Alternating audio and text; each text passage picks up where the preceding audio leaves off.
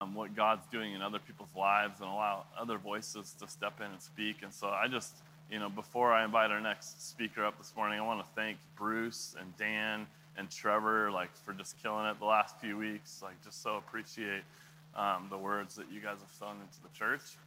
And um, this morning, we have an opportunity to hear from one last person as they teach from Psalm 118 this morning. And so if you guys would give it up for Mr. Hudson Brandel.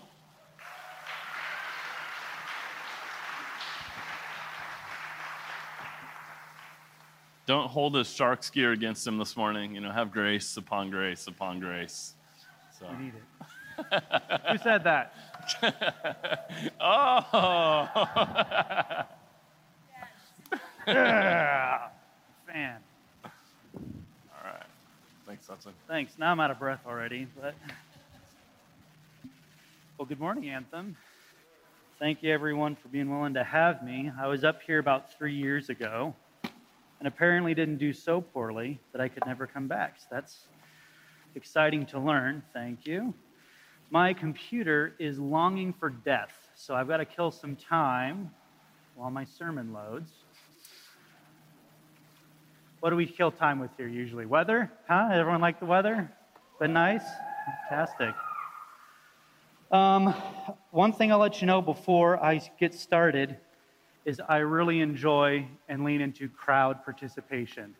I don't ask rhetorical questions. Those of you that like to shout in church, today's your opportunity. If I ask questions, shout out, give your response. I love it. I feed on it. It's going to help me get going. Um, I also will be reading out of the NIV today. I'm stubborn. I don't like to change. So those of you that are used to the ESV can be taking a little bit of a shift this morning.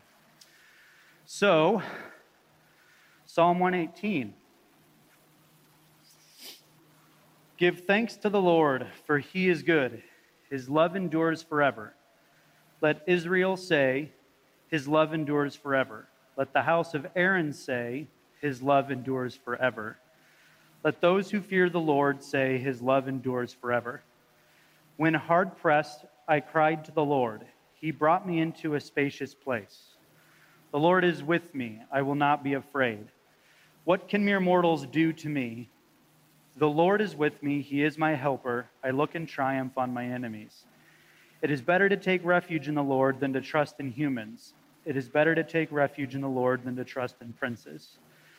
All the nations surrounded me, but in the name of the Lord I cut them down. They surrounded me on every side, but in the name of the Lord I cut them down. They swarmed around me like bees, but they were consumed as quickly as burning thorns. In the name of the Lord I cut them down. I was pushed and about to fall, but the Lord helped me. The Lord is my strength and my defense. He has become my salvation. Shouts of joy and victory resound in the tents of the righteous. The Lord's right hand has done mighty things. The Lord's right hand is lifted high. The Lord's right hand has done mighty things.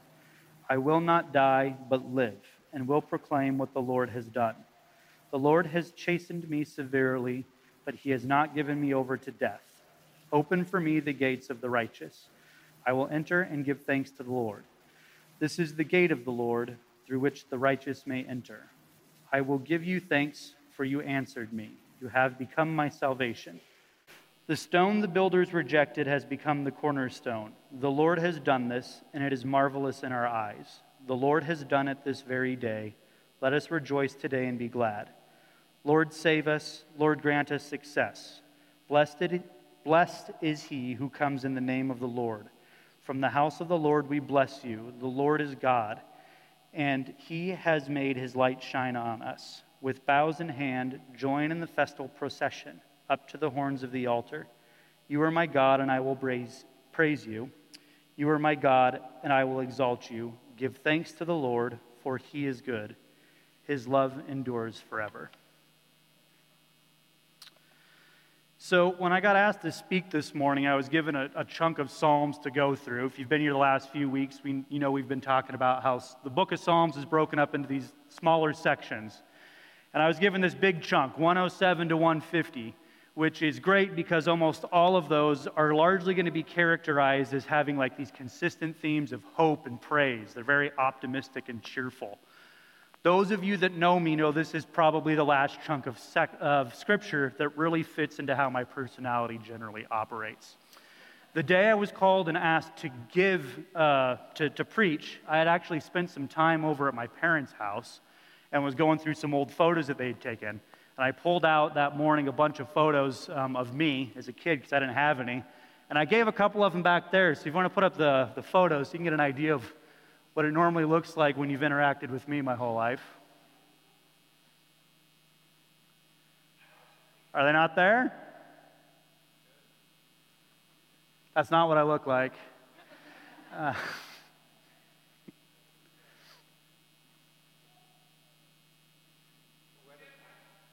do we not have them? Doesn't look like it. They're lost. I scowl a lot. That's what it looks like. My, my default facial expression looks kind of bored and disinterested. I don't choose that, uh, it's just how I look. Um, and generally, I'm pretty pessimistic. That's just kind of my default setting. Um, optimism doesn't come easy to me. Um, even when I'm looking forward to something, my face usually doesn't tell it. So, this is, this is not the passage I would have expected to be in. Now, one thing that I do really love are puzzles.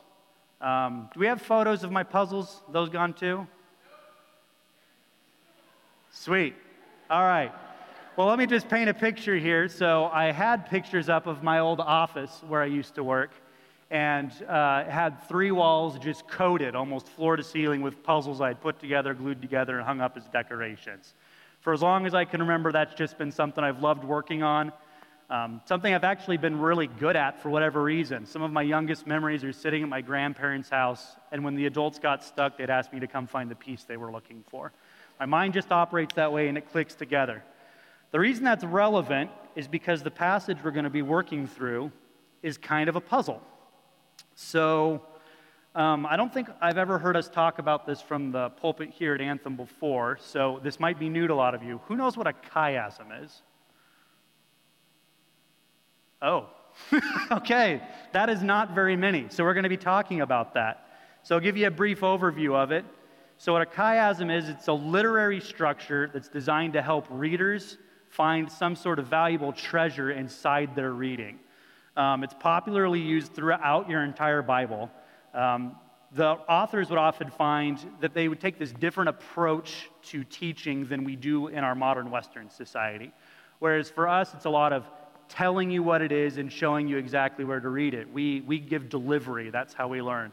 And they thought the best way was by discovery. So they'd find it in there, and as you would reread passages over and over and over, you would be drawn towards the central focus as you kind of put this mental puzzle together.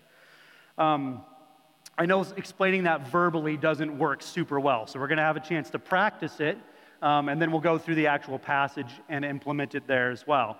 But to take um, just a brief example, it works a handful of ways. You'll have things that at the beginning and the end of a passage and then further in, further in, and you land at a central point. It can also operate, you know, A, B, C, and then towards a D at the end, or back the other way. What we're looking at today is one that's going to fold up in the middle, okay? And I wrote my own poem to try and help us get started with a really dunce example before we got to the professionals. I think I'd like pizza for lunch and an ice cold Coca Cola too. I eat lunch alone most days, but today I think I'd like to be joined by a few. I'd like to see the Raiders win the Super Bowl. Oh, how me and my friends in the nation would cheer, and I'd be quite content with a lunch of vegetables and warm beer. All right, so that's what we've got. This is a chiasm. So this one's going to operate the exact same way as the psalm we're going through. We've got a, uh, something at the front and at the end that are both going to have a similar theme to try and help us recognize that pattern. So the first and the last line, as you look up there, what do we have in conjunction? We have a meal, right? I'm talking about food. First and last, we've got a consistent theme. And then in the second and fourth line, we're talking about community. How I normally eat alone, would like to be joined by a few, and this one's about cheering in the community. And then the central point is come on, we shall say it we want the Raiders to win the Super Bowl, right? Right? Right? I get lunch every day. Like, I ne- do I look like I skip meals? 36 years I've been waiting for a Raiders Super Bowl. It's been elusive. Of course, that's the primary thing in there that's important to me. That's where I want your attention drawn. So that's how a chiasm works. Does that make sense? Are we following? Yes? We got it. All right, let's apply it to the psalm. Don't click to the next slide because I want to work through it together before it's all up there as a cheat sheet, okay? So pull up your, if those of you that have your Bible with you, open up to Psalm 118. What do you think would be your first hint that we've got a chiasm here that we're going to be working through? I'll give you a minute, deliberate. They're exactly the same, right? That's as good of a starting point for a hint that there's one there that you're going to find. First and last verse Give thanks to the Lord, for he is good. His love endures forever. So we've got it exactly the same.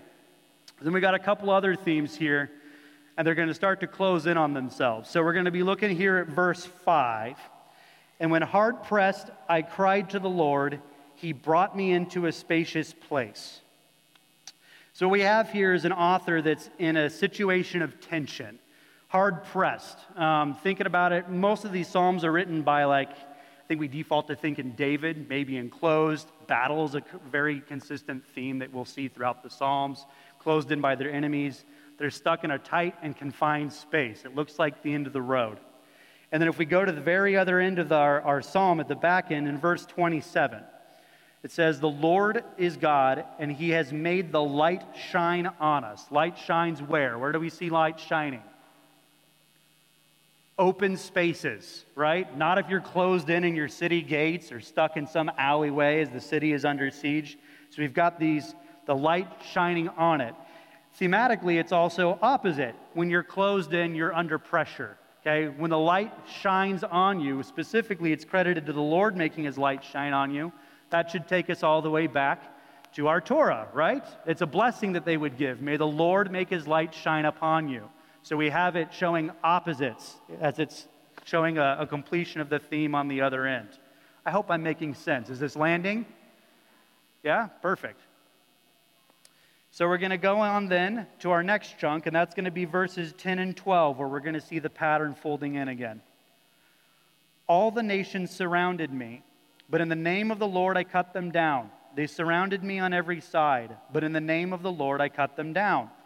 They swarmed around like bees, but they were consumed as quickly as burning thorns. In the name of the Lord, I cut them down.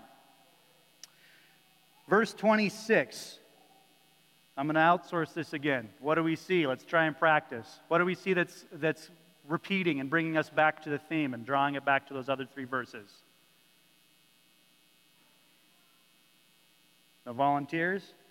Name of the Lord. It comes up in all three of those verses. And here it is again, verse 26. Blessed is he who comes in the name of the Lord. From the house of the Lord, we bless you. So we've got that theme repeating there again, the name of the Lord coming up over and over again. And then one more chunk we're going to have here uh, verses 14 through 16. The Lord is my strength and my defense, He has become my salvation. Shouts of joy and victory resound in the tents of the righteous. The Lord's right hand has done mighty things. The Lord's right hand is lifted high. The Lord's right hand has done many things. So, what we're going to see through those verses um, is a couple of different things that are going to be repeated on later, which is the talking about a place for the righteous. And then also, when it talks about the Lord's right hand, this is a show of the Lord's strength. Whenever you see that there, the right hand, its favor or its strength. It's, it, that's something that's going to symbolize throughout Scripture. And this is going to pair up for us with verse 26. Nope, wrong passage. 20 through 22.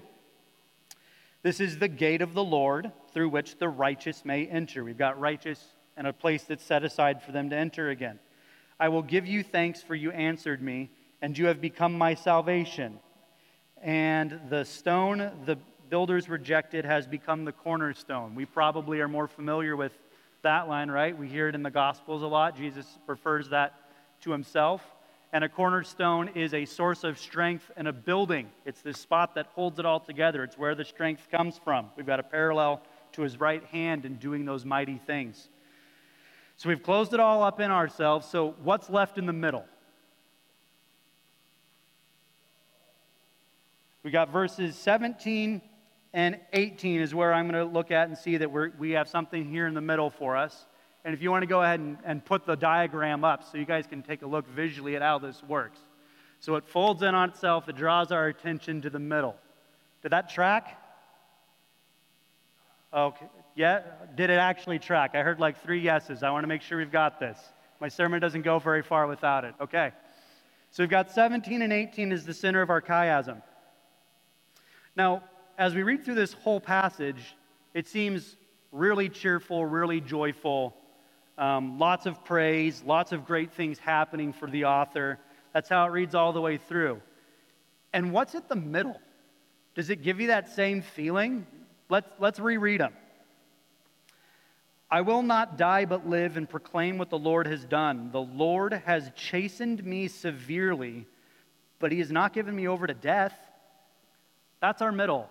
Does that ring nearly as optimistic as the rest of the passage to you guys? No, it can be really hard to hear.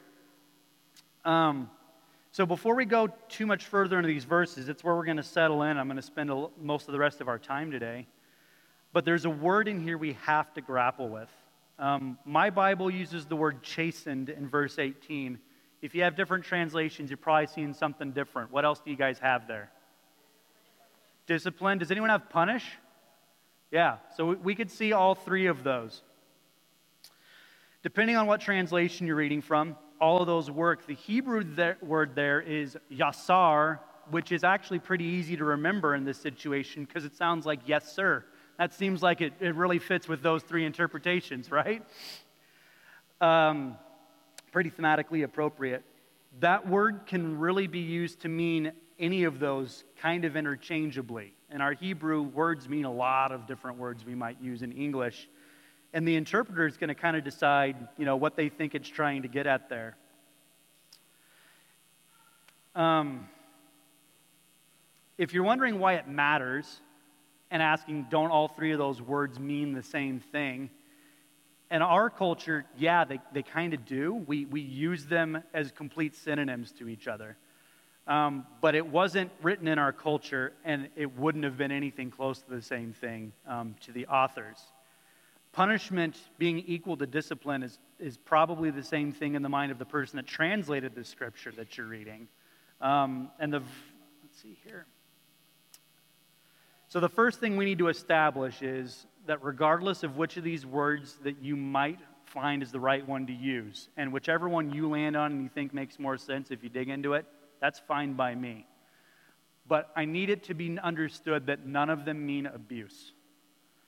Depending on what your life has looked like, your background, your upbringing, and how you've walked out, whether it's career experiences or school or just in your home, either as a child or as an adult, we have all seen punishment or discipline used terribly, and it's done terrible things in our lives. Um, maybe not for all of us, but certainly for some of us. I want it to be very clear that I am not telling you, and I don't want you to come away with this thinking, that we need to bring praise to an abusive God. We don't serve an abusive God.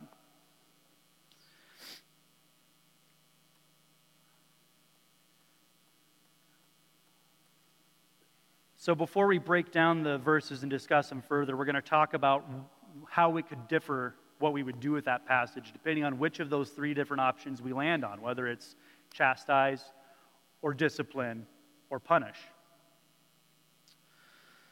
Um, so before we get into that, we have to remember this is where we've centered in the middle, but we have bookends again. Remember bookends at the beginning and the ending of this. The passage we're reading about, it does not exist separate from those, but within those. So before we have the hard conversations, let's remember what's on the outside. Can we read verse 1 together? Give thanks to the Lord, for he is good. His love endures forever. Okay? That is true no matter what we do with our, our verses here that we're focusing on in the center.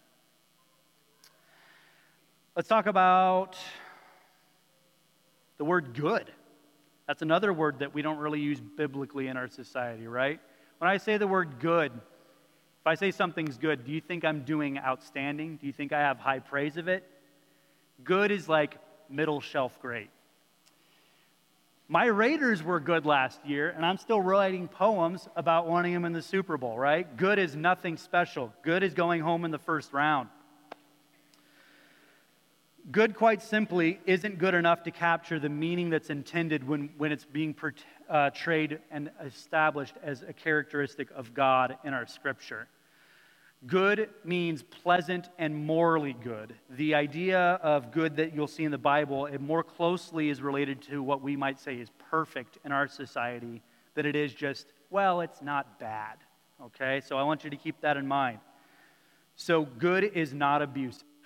God is not abusive. God is good. Let's talk about healthy punishment. So, what is punishment? Punishment is when one has to bear the consequences for a harmful action they've taken it. Um, in a legal system, punishments are enforced as needed, but not beyond, at least if it's ethical. Imagine a society without punishment, because we hear that and it could ring as really ugly. Would you want to live in a society without it? How about no enforcement that we need to drive sober? No penalty for robbery or assault or murder? Is this a society anyone wants to live in? Not rhetorical. no, I, I, hope it's no. I'm, I, I know that's no for me. Um, but punishment, it is, it is necessary. And again, punishment generally, if we're looking at it being used ethically, it's earned. It's not something that someone just throws on you because they had a bad day. It's something that's a consequence of your own actions. I think it's safe to say that punishment, when correctly used, is good, just like God, whose love endures forever. So let's talk about chastisement versus discipline. Um, we don't use chastisement much, do we? Has anyone ever used it while not reading Scripture? No, I didn't think so. So let's talk about the difference between the two. And uh, it's great. I found out this morning about uh, Kyle and Stephanie going to their fancy horse, horse ranch in Wyoming. And that's actually great for the next example because this was something Kyle gave me when we met in our sermon club this week. Um, and it's a great way to talk about the difference between the two. Um, and you can really do this with a lot of different animals, but I'm going to go with the horses just on, on Kyle's account. Anyone here ever worked with horses, raised horses? You have, okay. When you just have a new horse, before you can really use it for anything, what's the term that's commonly used? What do you have to do to it first? You have to break it. Yeah, thank you. Break the horse in. And there's a couple of different ways that you can do that. And the discipline versus chastisement comes in. I've never worked with horses, um, but I've had some people close to me that have. I'm a really soft animal lover, so the idea of breaking it in, I hear breaking an animal and it makes my skin crawl. And, and I understand that that's not to a horse lover what it means. They love those animals more than I do. They're not trying to crush it. But um, when you're trying to train a horse and you've got the, what's the, what's the little rope thing in the mouth? The bridle, thank you. When you're holding the bridle and you're pulling it and you're pulling it, and the horse is going to fight you, and you have to pull until it stops fighting you, right? And at some point, if it stops fighting and you still pull, that's more of an idea of chastisement. We know you get it, but we don't want you to forget it, so we're going to give you a little bit more, okay? Or we're correcting you. It's the active fight. I think you're still fighting in spirit, so we're pulling you forward.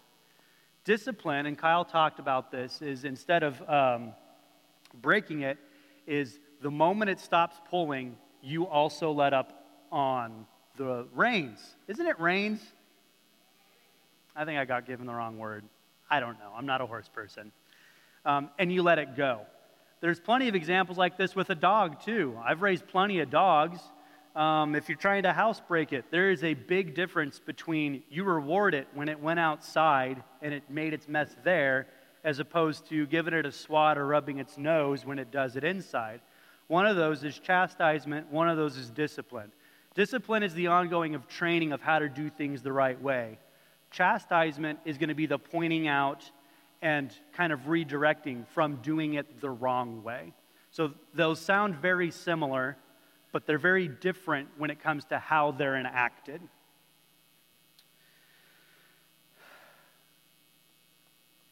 And I'm going to have to point out the goodness in both because we need them both. And neither of those are abusive. And when God is complicit in any of these actions, they are done in love.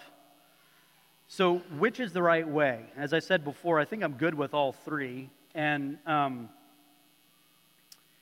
and I'm going to argue all three really could be right. It could just be intentionally leading you to take it whatever way feels right to you. Bear with me because I'm going to kind of work out my own theory here. Psalms 118, we don't know who the author is. Now, it's far from the only psalm that's like that, but the majority of them we do know who they are. Um, they're passed down by tradition, and usually it's going to be part of the scripture heading in there that tells you who the author is. From Adam to Moses to David or various worship leaders, you're going to see them all in there. Um, Moses, who is historically cited as the author of Torah, gives us our first five books the Bible. He lived through an era largely defined by discipline. They are being handed the law, they are actively just learning what it is. They don't have a template. They're being disciplined and shown what to do is good. And then we move forward because a good and loving God teaches his people. In the time of the judges, which Saul and David come right out of and signal the end of, the law was established at this point. The people of Israel have a very complicated relationship with it. There's frequent correction or chastising. Israel had to move forward because a good and loving God corrects his people. And then after that, in the era of the kings and most of our prophets, we see that punishment's on the horizon. The discipline has failed, the chastisement has failed, the people haven't learned their lesson. Instead of having kings and citizens that are reflecting God to the nations, they have a king that's offering their child as a human sacrifice to foreign gods. It's as far opposite as it can get. Child sacrifice, worthy of punishment? Show of hands? Yeah? Okay. I believe that when we don't know the author, there's a really good chance that it's written by people in exile after this period of time, and that's why we don't have it established in tradition. Um, God says, God sees that bearing the consequences for the evil is a tool that the people need to learn. And here's the thing that I think gets missed a lot is that it does work. When Jesus arrives on the scene, does he arrive to a society that's no longer invested in keeping or following the laws? No, not at all. It's the opposite, right? We have leaders that are bearing on and adding so much tradition and weight on top of law. There's law, and then there's ritual, and then there's the thing that the Pharisees do in addition to the ritual, and people are crushed under the burden of everything they have to do. They care so much about the law. Jesus is chastising in the other direction. Simmer down, y'all. And uh, so it works. And so what we see as we go through our Old Testament, we see all of these three actually being used by God and it leading to a path of success where people are invested in following the commands that God has given them. I know that may sound like a long rant and semantics to some extent. I guess it is. Um, but the point is simply this I'm not a Hebrew scholar. You can use any of them that you want, and it doesn't really matter which word you want to land on when you read it. It's really intended to imply uh, that it works just the same. The challenge here is accepting that God is good and loving while disciplining, while chastising, even while punishing.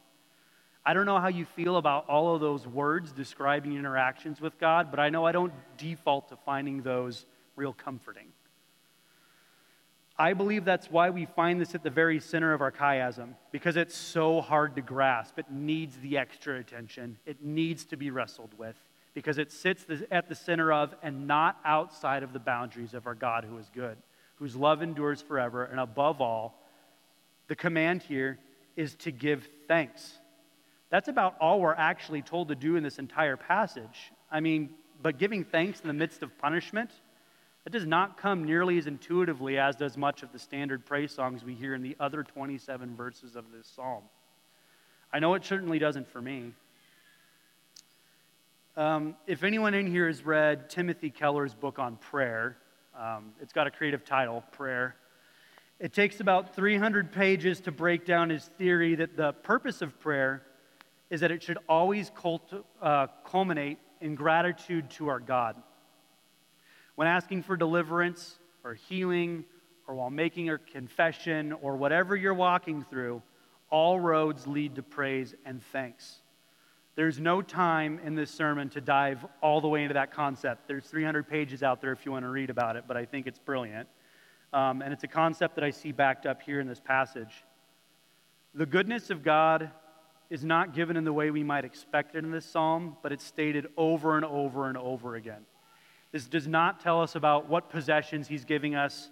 We allude to victory. We don't know over what. We don't know if prosperity is going to follow that victory or if there's a good crop or anything. We as humans aren't even really active in this psalm. The only time a human is referenced as doing anything whatsoever, it is always followed up by doing it in the name of the Lord. He's doing everything here, and when we're acting, it's an act of worship.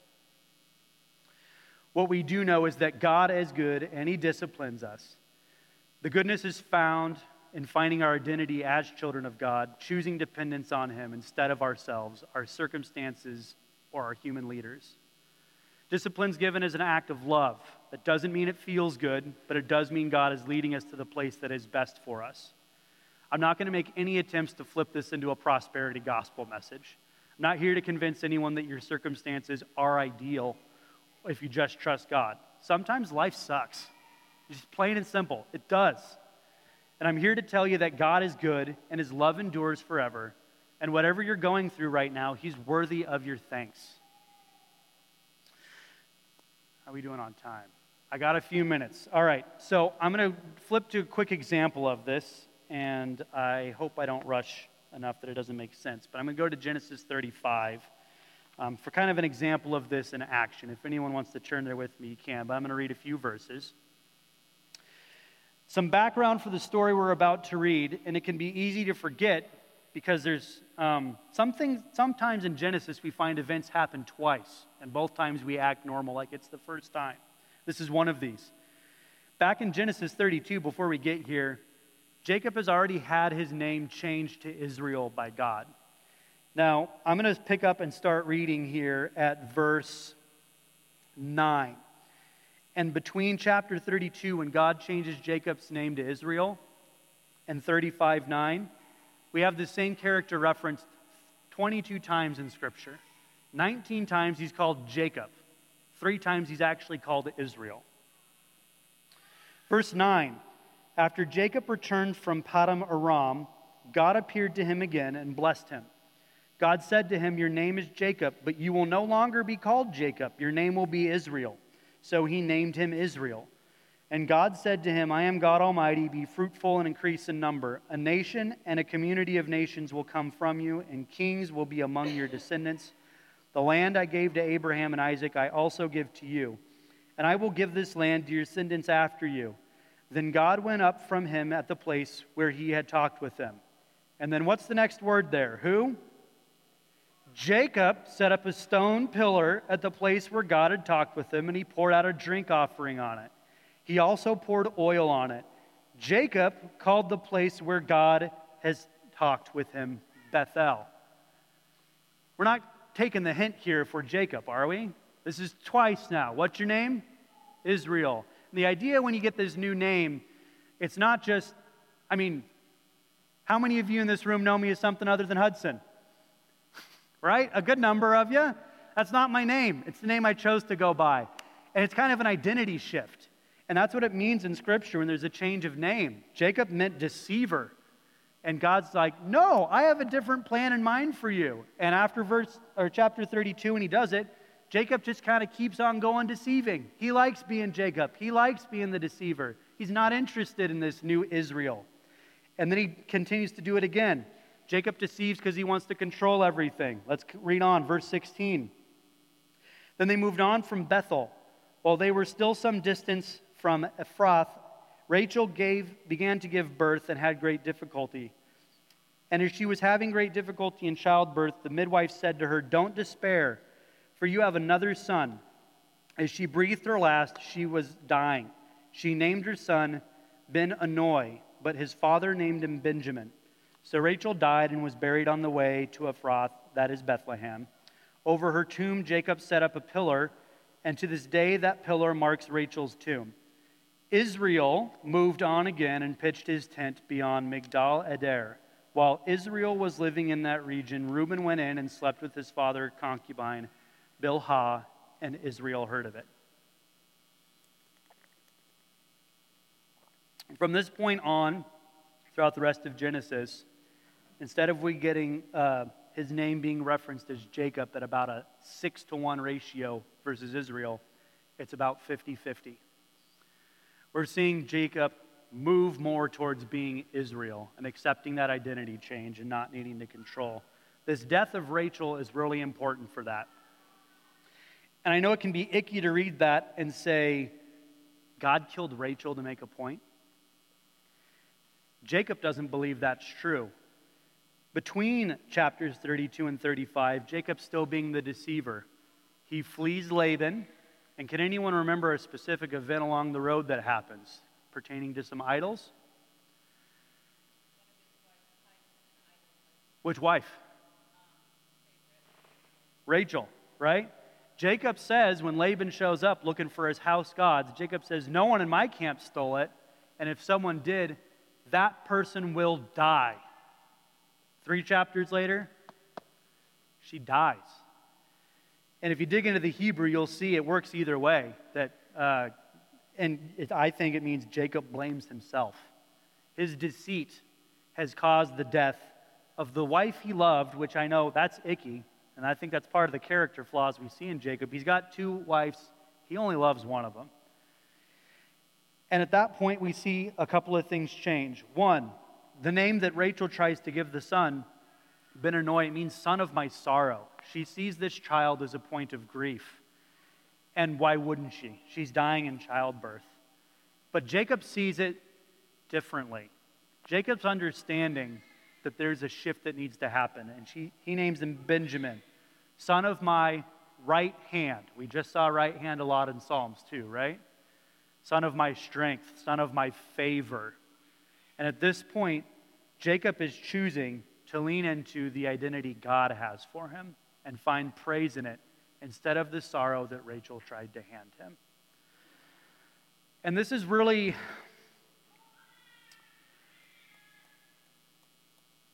this is kind of why I'm preaching today. Chris didn't have anyone to preach uh, earlier this week, and he called me on Monday and asked if I'd be willing to speak. Angela let him know I'd be available because I lost my job a few weeks ago. Um, it's been a rough couple of years for me. I know I'm not alone in that. But I'm unemployed right now. I got fired. That's a first for me. Never happened in my life. Real humbling experience. Um, right around the same time it was happening, I found out my house needs somewhere between 15 and 30 grand in repairs. So the timing there is not great for financial strain.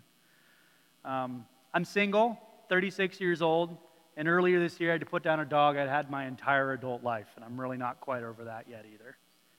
It has been a tough year. Today is the one year anniversary for when I officiated my first funeral for my, uh, my best friend through my high school and college years, or at least one of my two best friends. Things have been tough. And yet, through all of this, I've never been more at peace than I have over the last several years because as these burdens have been added to my life and my time is completely free and wiped out while I'm out of work, nothing is distracting me from the goodness of God. I don't set an alarm. I wake up every morning and I have a chance to pray and give praise to God before I leave bed every day, never in a rush. I am aware of my dependence and I'm cognizant that I am loved. Nothing's distracting me from my ability to give thanks to the Lord for that all enduring love If we want to have the worship team come on back up. So, as I wrap up here, I just want to invite everyone to take a few minutes to ponder what that means to you. Life could be great right now, it could be challenging, it could be gruesome. And through that, we're called to thank God in recognition of His goodness, not in the goodness of our circumstances. Through the good and the bad, can we find the space to thank Him? I'm going to pray for us real quick, and then I'm going to give us some time just with some silence to reflect on what this message is calling us to, to find a heart of worship regardless of our circumstances, and for recognition of God's unrelenting goodness. When the silence feels sufficiently awkward, we'll have our band go ahead and give us all a chance to put that into action. And I would encourage you all to worship to your absolute fullest, to express your gratitude to God, to thank Him for His goodness. There are some places up front. We've got some nice carpets if you want to kneel and come up and express yourself that way if you feel called to do so. There's plenty of open spaces in the aisles and around. You want to dance? Dance. Let it out. And there's pastors aplenty if you need to talk. Let's wrap this up.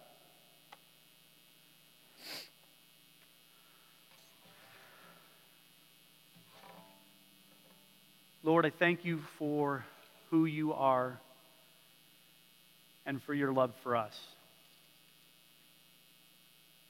There is a lot of sorrow, there is a lot of struggle, there is a lot of hurt at various places in this room, I am sure. It is the human condition.